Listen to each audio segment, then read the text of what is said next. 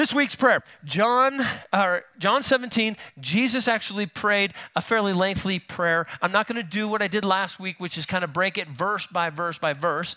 Uh, there's just too many verses to go through. But here's what I'd like to do I want to take it by section by section. And as I read through the section, I want you to be thinking, okay, what, Lord, are you speaking to me about this section? And then I'm going to give you an opportunity to share those things. So let's jump in. John 17, verse 1 through 5 after Jesus said this, okay, I'm going to stop. I said I'm not going to do this, and here I am doing it. Let's get the context for this. After Jesus said this. Okay, so what, what is it speaking to right there? Jesus had already gone through the uh, Last Supper. Okay, and then he's walking between where they were at for Last Supper and the Mount of Olives, and he gives this teaching. And here's the things that he covers in the teaching. He said uh, that he is the vine and we are the branches, and anyone attached to him would have life. You guys remember that? Okay, then he talks about this. So, because of that, here's what I want you to do I want you to love one another. Okay, that's, he was giving a command. Um, he prays it in just a minute, but basically he was saying, hey, listen, I want you to know you have to be grafted into me, and then you have to love one another. What does that remind you of? Family, okay? What scripture, anything in the Bible that that reminds you of? Uh, graft into him and love one another. The greatest commandment, right? Love the Lord your God with all your heart, soul, mind, and strength, and love one another, right? And that's the first two things he's teaching them right here, right before he's crucified. Then he says this the world will hate you. Amen. Amen, right? So if I'm grafted into Jesus and I love one another, then here's a promise for you the world will hate you. The world will hate you. Uh, just a quick litmus test. Uh, how many people hate you? Don't answer that. but could it be that we get, as, as people who attend church, do we get a little comfortable in the world? And according to what Jesus said is if you're grafted in him and you're loving one another, then the world's going to see that. And one of two things, in my opinion, are going to happen. One, they're going to be attracted to you and they're going to want to know what is different about you. Or two, they're going to hate you. Okay, that's what Jesus was trying to tell them. Says, the world will hate you and you'll get persecuted. But then he says, but don't worry because the Holy Spirit's coming. And the Holy Spirit is going to be your comforter. He's going to be your counselor. He's going to give you the words to say. And then he says this You're going to have great grief, speaking of his crucifixion, but your grief will be turned to joy. And then he goes into praying. Therefore, when you pray in my name, you'll know that you will be able to receive what you pray. All right? And then he says, and he finishes what he's teaching by saying this, and you will have trouble in this world. Amen? oh, that's a fun one, isn't it? His last words before he prayed, the last instruction to the disciples is he wanted us to understand that we were going to have trouble in this world. And there is a there's a lie, there's a thought that people have that if I give my heart to the Lord and if I walk with him, then what's going to happen is that everything is going to be great. Everything's going to be roses and really fresh scents and I'm just going to walk around and life is going to be so good and it's just not true. And so don't let that shake what you believe because you may have trouble, because Jesus promised that we would have trouble in this world. I remember a gentleman um, in the youth group when I was serving Pastor John. He got radically saved. He gave his heart to the Lord. He was going all out, but he had, before he had given his heart to the Lord, he had gone through something that he was going to have to pay for in the legal system. And so his prayer was God, I know you love me, and I know you're going to take this away. And so when he actually went to the courts and they gave him the sentence that he rightly deserved, he got really mad at God and he totally walked away from him. And, church, I'm just here to tell you uh, when you ask Jesus, it's not a get out of jail card, it's a get out of hell card for sure. But understand, it doesn't mean that all of a sudden troubles go away. And you have to understand that you will reap what you sow. And um, if you sow bad words, I don't even know why I'm going. For whoever has, I didn't plan on this. Um, whoever has ears to hear, whatever you sow, you are going to reap. And, and that's just a practical principle that God said. So here's what I always tell people if you've been sowing bad things, understand there's a season where you're going to reap, but during that season, reap or sow good things. Because then you'll get out of that and you'll start reaping the good. Amen? Okay. After Jesus had said this, he looked toward heaven and prayed, Father, the hour has come. Glorify your Son so that your Son may glorify you. For you granted him authority over all people that he might give eternal life to all those you have given him. Now, this is eternal life, that they know you, the holy, the only true God, and Jesus Christ, whom you have sent. I have brought you glory on earth by finishing the work you gave me to do. And now, Father, glorify me in your presence with the glory I had with you before the world began.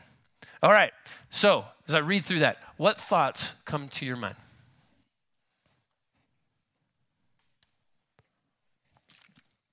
Sorry, over here.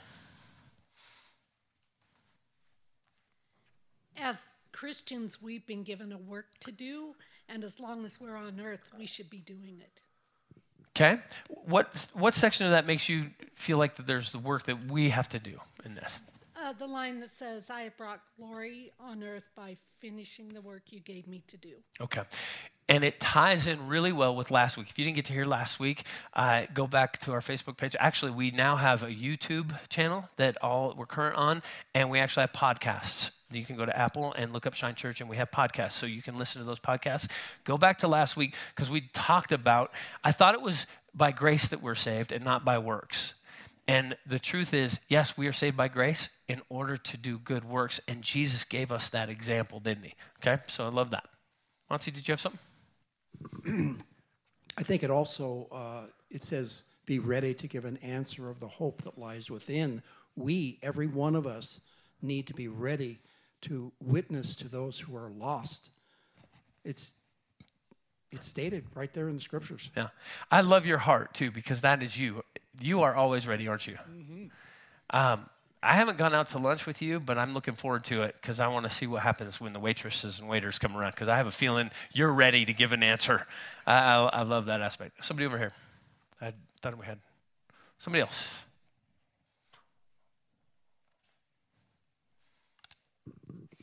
I think what I notice is when it when it says this is eternal life that they may know you, the only true God, the one that you have sent. Jesus Christ, and that like sometimes we think of eternal life as something that starts when we die, um, yes. rather than thinking of eternal life as something that starts when we enter into a relationship with God and begin to get to know Him. Yes. I think that's really cool.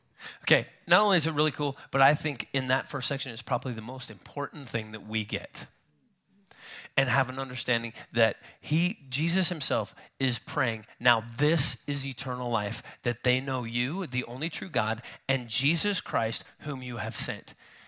Anybody else think that's kind of a weird prayer? I, I mean just let me let me rephrase it. If please give me a little liberty here. But lord i pray that shine church would understand you and that they would follow you and that they would understand that dan demay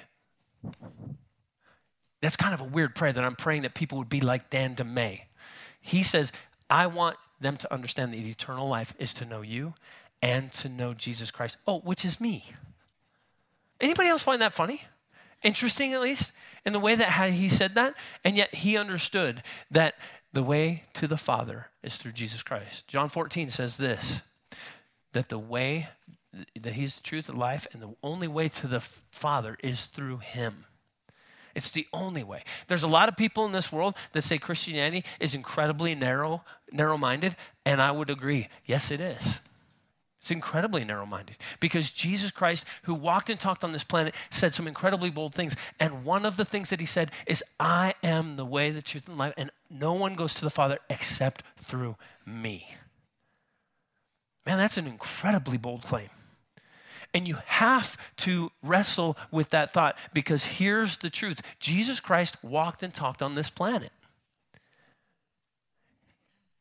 it's funny because when I started ministry over 25 years ago, um, you could have a conversation, and some people would say that Jesus was kind of a mythical creature, you know, kind of Zeus and all the gods, and then Jesus, right?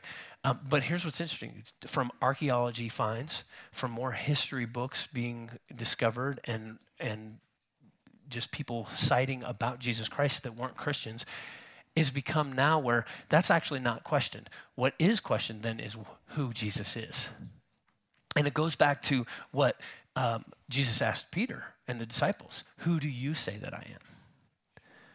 And so I love C.S. Lewis. We talked about this before, but C.S. Lewis says this He's either Lord, liar, or lunatic. And I've challenged people give me a fourth. Give me a fourth one. Because he walked and talked on this planet. He taught things. He prayed things like this that eternal life is to know the Father and to know me. Man, that's, that's incredibly bold. So he's either crazy, or he's a liar, or he is who he said he is. And I would just take a little time today and say this if you haven't asked Jesus into your heart, I want you to know that God so much loved you that he sent Jesus so that you could have eternal life. You could have direct access with our Creator, and you could have relationship. God doesn't want religion from your church, He wants a relationship. I say that almost each and every week, but it's so true, and I hope you get it. He wants relationship with you. And the eternal life, as Ashley said, starts when you ask Him into your heart. It starts right then. Aren't you glad for that? Okay. Is it warm in here? Okay. Can you uh, turn there down? There you go. I knew that's why you were so quiet because you're so hot. Any, anybody else have anything in that first section? Yep, right here. There's uh, one word that shows up at least four or five times in that passage, and it's glory. Hmm. And so I think it is about bringing glory to the Father, Jesus' mission. And I think it was uh, for his obedience sake that he would glorify God, but he needed God to glorify him to the point where he would be obedient. So I personalized that section. Father, glorify me that I might glorify you for the sake of obedience and love. And there's a fine line there between glorifying me so I can have people look at me, right? Absolutely. And and glorify me so that you get glory. It's a little bit of what we talked about last week. When we step out and we start doing the works that God created us to do, then all of a sudden we're attractive to the world because we're reflecting him instead of trying to get what we want, right? And what's interesting here, and I'm glad you brought it up, Pastor Rob, I have to give him credit in the teaching team, he actually said, You know what? We've been talking about the fact that this is Jesus' final prayer. It's actually not his final prayer. It's the final prayer with the disciples, but his final prayer is actually found in Matthew. And it says this going a little further, farther, he fell with his face to the ground and prayed, My Father, if it is possible, may this cup be taken from me, yet not as I will, but as you will. He goes back, finds the disciples sleeping. He says, Wake up. Then he goes back in and he went away a second time and prayed, My Father, if it is not possible for this cup to be taken away unless I drink it, may your will be done.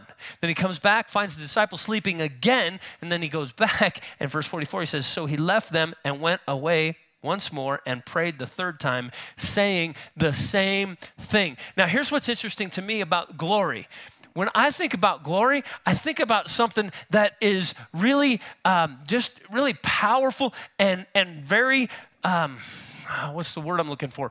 I, it, it, it makes you look like a really good light, right?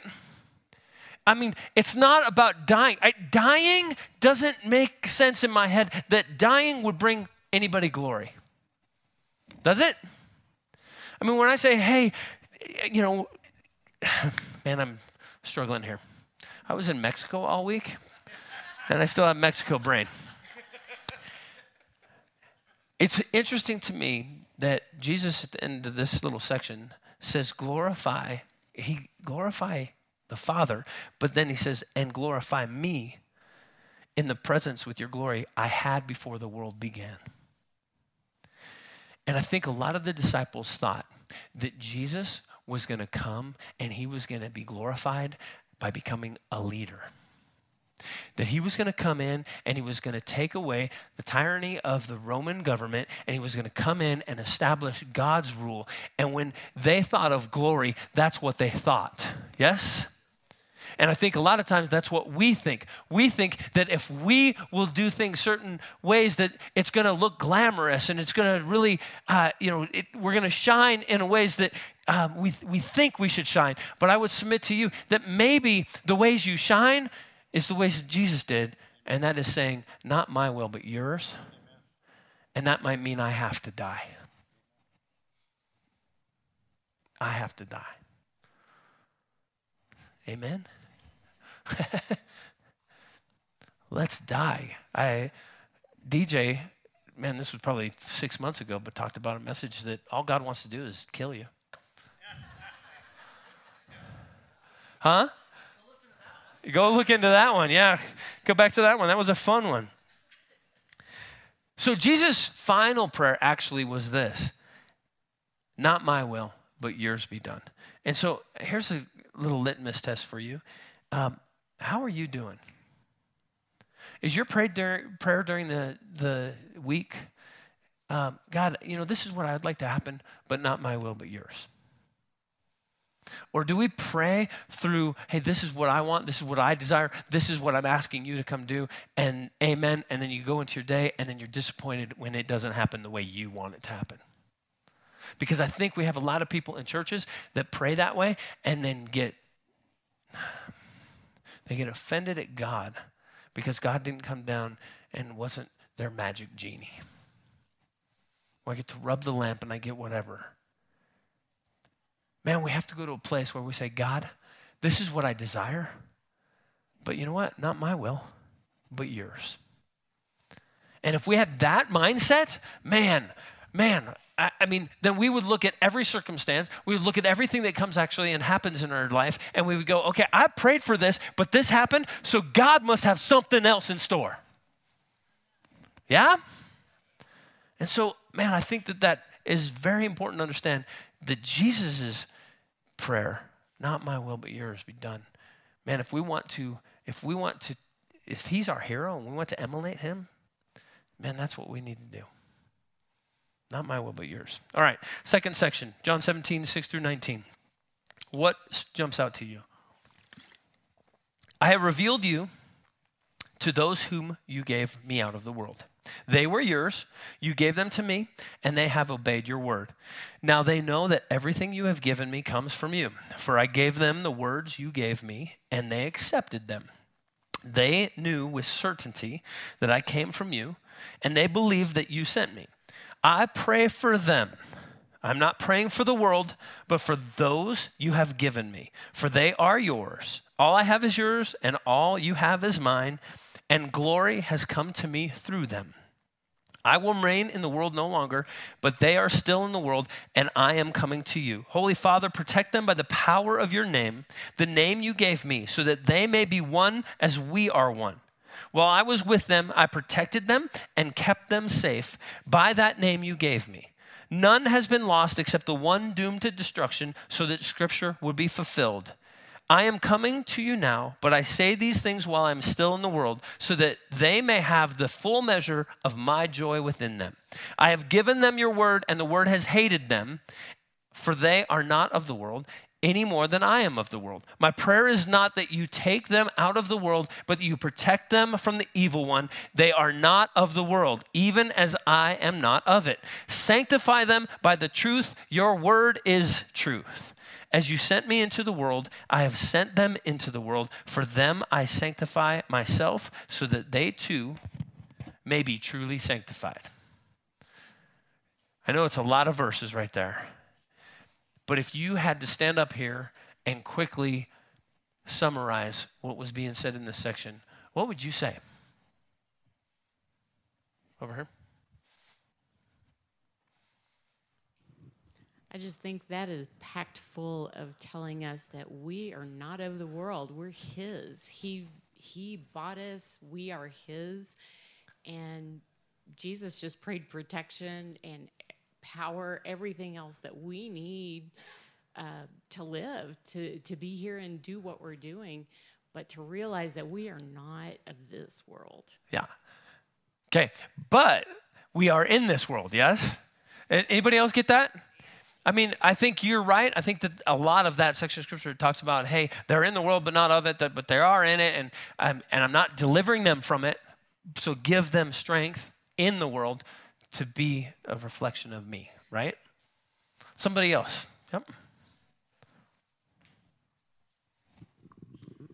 I think he's saying that he's going to send the Holy Spirit to protect us and watch over us and give us the strength to be here in the world. Absolutely. You know what? He doesn't say it in this prayer, but I'm reminded as I read through it that that Jesus himself said it's better that I go because the comforter is going to come. I'm going to give you the Holy Spirit. And I think that what he's really praying in in my opinion a part portion of this is God, as I'm in you and you're in me, and the Holy Spirit is in us, uh, when I go and the Holy Spirit comes, let them understand and receive Him so that they will understand that they are in us and we are in them. And I think He's really trying to say, hey, man, I hope they get that there's this oneness, that I'm not leaving them and abandoning them, but I'm leaving them so that they can have that direct access. Because remember this, church, up until this time, if you wanted to hear from God, you had to go to the high priest. And the high priest had to go once a year into the Holy of Holies and would take your sins into that room and come out and get the word from the Lord. There wasn't direct access. And because of what Jesus was about to do, he understood hey, that veil is going to be ripped in two, and we're going to be able to have there, these disciples that I've been pouring into, they no longer have to hear from me. They can actually hear directly from you, Dad. And I love that. I love that part. I think he's also saying, Jesus is also saying here, I have equipped the apostles, except the one that is, of course, going to betray him, uh, to, to carry on after he has left the world and, and uh, uh, make sure that everyone hears what I have to say or what I had to say. Yeah. And uh, it's not forgotten uh, ever. And he makes sure, again, he re- reiterates that everyone understands who he re- who he is, where he came from, and who he is. Okay, so it's funny because I put my notes here. No, everything that you have given me has come from you. So one of the thir- things he prays for the disciples is I, I pray that they would understand. I pray, receive this today individually. Jesus is praying, I pray that, that they would know you. Jesus' prayer is that every single one, one of us would know him, our Heavenly Father okay? So that we would go into this world and reflect him. Again like we've been saying i don't read anything in here where it says that we're supposed to hide from the world. Anybody? It clearly states in this section that we're actually supposed to go into the world and that the holy spirit will give us direction as we understand that we're one with him. That's good. Somebody else? Yep hopefully this makes sense but i think the the spirit around this at least what's speaking to me is is that jesus made himself available uh, for his father to you know basically work through jesus so that he can touch other people his disciples obviously. And in the form of that the disciples made themselves available to receive the lord's word. Yes. And and as a form of giving back to the lord that was kind of their their way of of of God's giving and then them giving it back to the Lord, if that makes sense. Yeah, absolutely. So they took in what Jesus gave, and then not, not only that, but in the future, what the Holy Spirit was going to give to them, right? And they gave it back. You know what happened in between there? As, as you were talking, this has jumped in my head. As you were talking, what happened in between with Jesus' prayer here and the disciples actually going out and, and the Holy Spirit speaking through them and ministering to the whole world is they all fell away. They all abandoned Jesus right before he was crucified. You guys remember the story? Okay, here's, here's what this does for me. This brings me good news. Why does it bring me good news? Because even though I'm trying to work my salvation out each and every day, there are going to be times where maybe I miss the mark and I fall away. And yet, God still used those disciples even after they had fallen away. That's good news, yes? That's really good news. Somebody else? Right here? Well, DJ, you turned into Rob. Yeah, that's, that's, that was weird. Trying to serve. It's funny that buried in all of this is the word joy. Um, and if you look back 15, 16, and 17, he comes back to joy often and he talks about joy being made complete. And I was thinking about what you said, Dan, earlier is this invitation to be a part of the Trinity, like to enter into this relationship. What Ashley said earlier about knowing him as eternal life.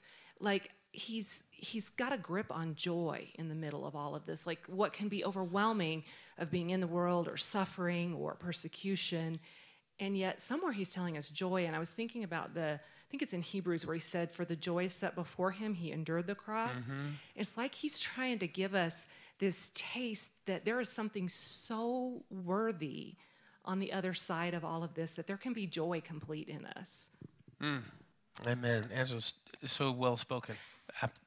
And the same verse came to mind. He considered pure joy to do what he did on the cross. So let's go back to my litmus test earlier. Um, are you um, not my will but yours be done? And are you in a position where if your will doesn't happen but God has something different, do you consider it pure joy? I mean, it's not, that's not an easy word.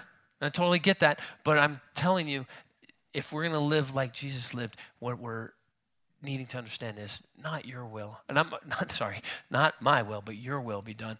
And because of that, I will take great joy in the trials. I mean, it, it starts putting scripture together. James, where it says, consider it pure joy when you face many trials. Why? Because it builds up our endurance, it builds up our perseverance.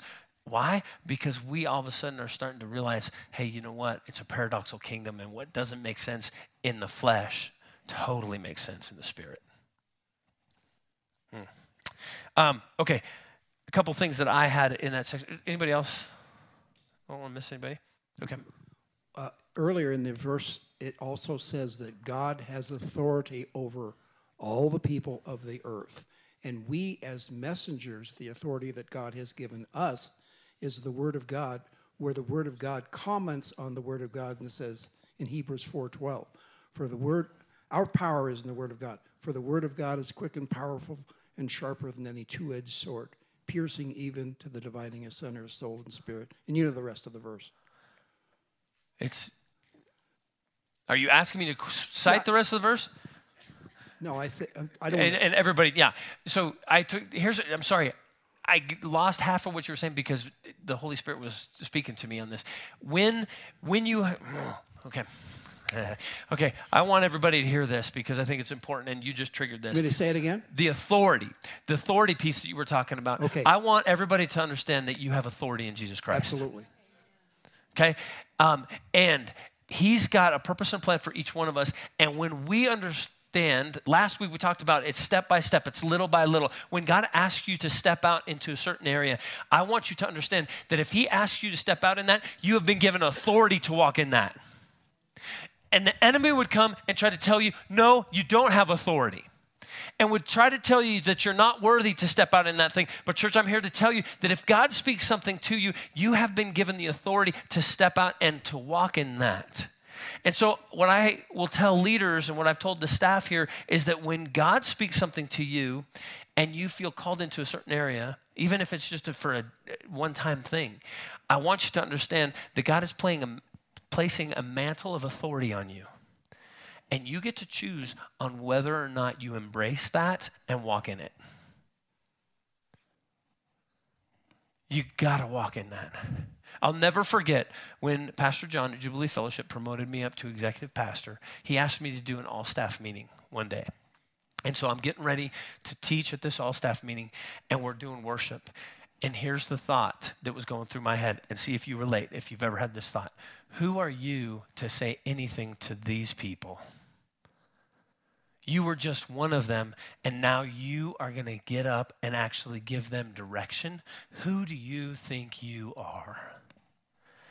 And I remember sitting there during worship going, God, I don't want to do this. I don't, I, I don't have any place. And he let me struggle for the first two songs. and then the third song, man, I just clear as day, the thought that started coming into my mind was, I have placed this mantle of authority on it. You get up and you speak what I told you to speak. And I not only want you to speak it, but I want you to get up with boldness and I want you to do it like I myself told you to do this. And I was like, okay, okay, I'll do it.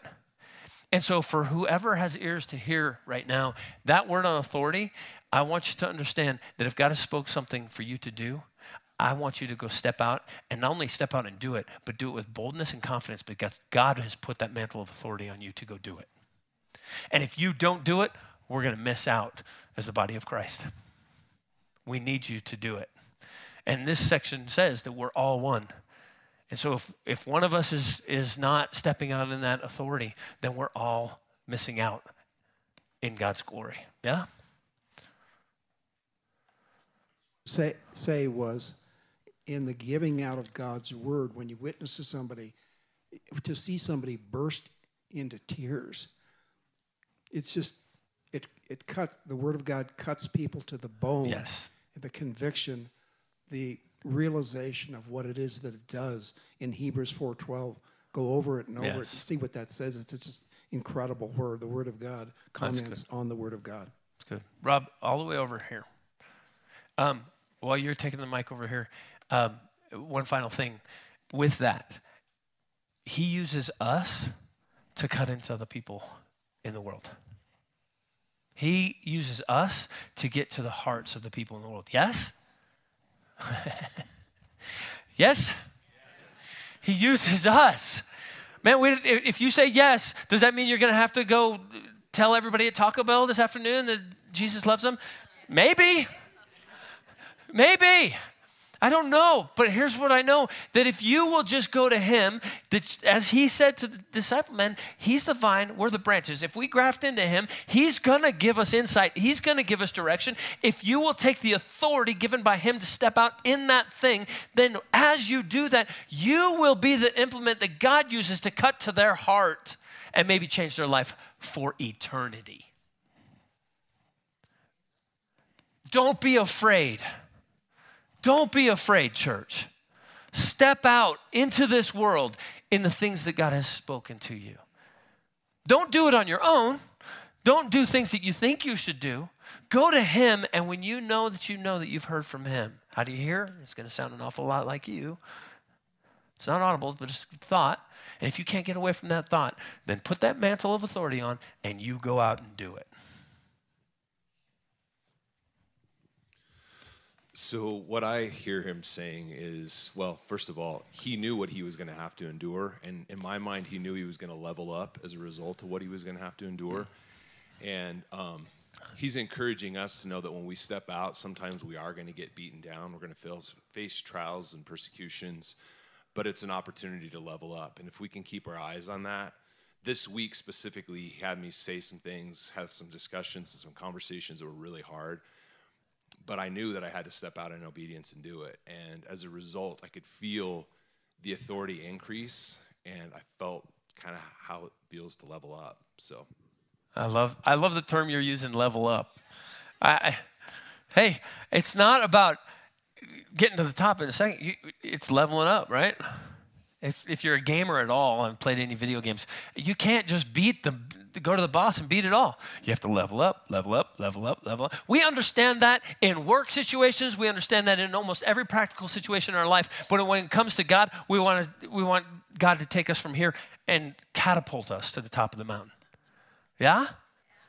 Man, he's just not going to do that. Maybe on the rare occasion, but what he's going to do is little by little, level by level, bold step by bold step, he's going to start asking us to do things, which then gives us, in turn, confidence to step out. And Jesus himself is praying here, let your people understand this. Man, I hope that they get this. Uh, this is kind of a personal testimony. Uh, when we were back east and our kids were smaller at the time, I had built a table, a large table for us to eat on, a dinner table. Came home from a hard day at work, and I got 10 kids around the table, four of them which are mine. And I looked and I'm saying, why am I feeding these kids? Their parents are both working. I'm You know, I'm I'm the only guy working, and uh, and I was in my pity party at the time, and God interrupted my pity party and said, "Because they've accepted your children, you've accepted them, and because you've accepted my son, I accept you." So I looked at the kids and I said, Eat up, kids. Yeah, because God let me know in my pity party that He was with me and He provided the food for everybody. And there was more than one day. Yeah. But that's when He spoke to me that uh, because I accepted His Son, He loves me. Church, will you let God interrupt your pity party? I, I'm serious. I mean, as he was saying that, I, I found myself going, man, uh, we like to hang out in our pity party, don't we? Or let me restate that. I like to hang out there. I love to hang out there. I don't know what, it, it makes me feel good to be irritated or angry, which is, I mean, when I say that, I'm like, what in the world am I saying? And yet, in the middle of that, I can't tell you how many times I've been irritated and know that God wants to pull me out of that, but I'm like, I'm not going to listen to you. I like my pity party. Um, I love how you said that. Love that. Um, last thought in that section that I have, and we'll move on and finish up. Um, he says, I sanctify myself that they too may be truly sanctified. Just another reminder that when he says, I sanctify myself that they may be truly sanctified, Jesus knew what he was doing.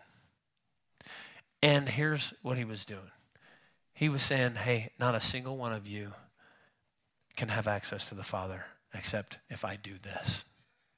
And it is what gave him the boldness and the ability and the confidence and the strength to say, Not my will, but yours. And to go to the cross because he understood that if he did it, that every one of us would be able to have that right standing before our Heavenly Father. Whether you, here's the sad thing whether people accept that or not, He did it for you. You may go, oh, I don't believe in this, Jesus. I don't believe in any of this. Well, you may not believe in it, but God sent his son. Jesus died a brutal death for you. And for you to say, well, I don't believe in that,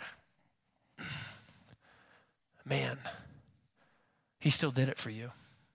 No matter what you say about it, no matter what you believe about it, he still did it for you. And he still did it for the people in this world. And so as God speaks to you, step out, be bold, and go out there when he tells you to. Yeah, Melanie?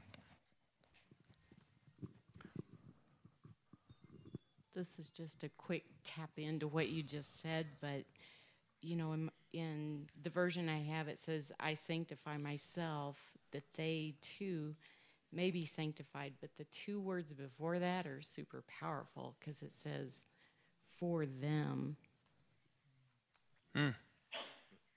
For them I sanctify. Yep, that's good. That's really good. Okay, last section John 17, 20 through 26. My prayer is not for them alone.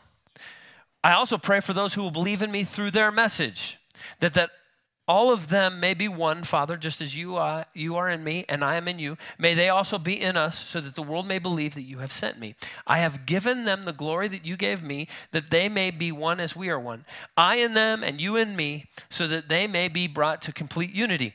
Then the world will know that you sent me and have loved them even as I loved you. Father, I want those you have given me to be with me where I am and to see my glory, the glory you have given me because you loved me before the creation of the world. Righteous Father, though the world does not know you, I know you, and they know that you have sent me. I have made you known to them and will continue to make you known in order that the love you have for me may be in them and that I myself may be in them. Okay, so Jesus is either being super redundant here or he's repeating something over and over and over so we get it.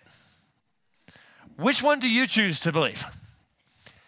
I don't think he's just saying it over and over because uh, he's just wanting to hear himself. He's saying this over and over because he wants us to understand that, listen, church, he is in the Father, the Father is in him, and because of the Holy Spirit, now we are in him and he is in us, and we have access to the Father, and we can have that oneness. It brings back the importance of understanding that we are the body of Christ and we need to grab a hold of this. Yes?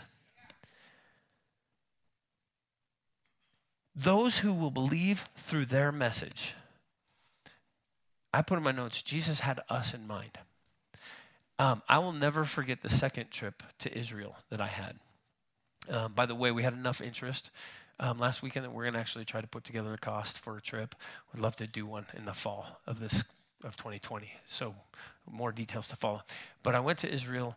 Um, and the second time I was there, it was interesting because the first time you go to Israel, um, you are you are taking like I was doing video and Kim was doing pictures, and that's we were stuck behind our cameras, so just we saw Israel through the lens, right? Second time we are like, okay, we have all the pictures, and so we just got to experience, and we just went into these different places, and I will never forget being in um, Caiaphas' house where they put Jesus right before he uh, stood trial and went and was crucified. And they put you in this room, and it's a small, teeny room. They turn off the lights, and I just found this overwhelming sense of, oh my gosh, did Jesus have me in mind when he was in this room? And church, I'm here to tell you that as he's praying these things, he had you in mind. Your name was in his mind. And man, that's a powerful, powerful thought. Because I think a lot of times we distance ourselves from this prayer, we distance ourselves from Jesus and what he was saying to the disciples. But I'm here to tell you that he was very on purpose about what he prayed and what he said because he wanted you to have the personal relationship. And he had you in mind when he died on that cross. Do you believe that? Man, if you don't believe that, go before the Lord and ask Him, Did you have me on mind? And I'm telling you, when God speaks that to you, it's a powerful thing that takes place. We are all to be one. We've talked about that. Then he says, To be where I am. Do you guys know that one of the final thoughts that Jesus said, I think this is so cool, is that he said, I want them to be where I'm going to be. Man, I think that's really cool. That he wants you to be with him in heaven for eternity. His greatest desire is that you would be there. Yes? Man. And then he finishes by saying, continue to make you known. What are we doing this for? The whole process of knowing God is Jesus' final promise for us. His final promise is that we would go into what we talked about last week, which is to have the experience of God, a relationship with Him, that we would get to know Him better and better each and every day. And my prayer for you this week has been God, help the people in Shine Church to actually know you a little bit more today than they did yesterday. Because if we know Him a little bit more today than we did yesterday, a little bit more tomorrow than, than today, then we will step out and we will start to actually live from this prayer, understanding that He is in us and that we are in Him and that He wants to lead and direct us. Amen. Before I pray, any, any other thought? I didn't give anybody any chance for that section, but okay. Heavenly Father, we thank you so much. God, we thank you for this um, the prayers that you have given to us in your word. We thank you for the fact that you wanted us to comprehend something great um, through this prayer. And I believe that that is solely based on the fact that you want us to know that we have direct access to you and that you have an eternal destination for us that isn't when we pass from this world. Yes, it's completed then, but that eternity starts right now. And how does it start? By knowing you and knowing your son who you sent. And so, Lord, we thank you for that. And Lord, I pray for anybody in this room that hasn't asked Jesus into their heart. God, I pray that you would make yourself real to them. And that, Lord, um, that they would open their hearts and their minds and just simply ask you if it's real, because I know you'll be faithful to come and touch their heart and speak to them. And so, Lord, we thank you that you have called us to you and that you sanctified us by what you did on that cross. And, and you prayed about it, you instructed us, and you help us to see the power in that. And Lord, we thank you for that in your name. Amen.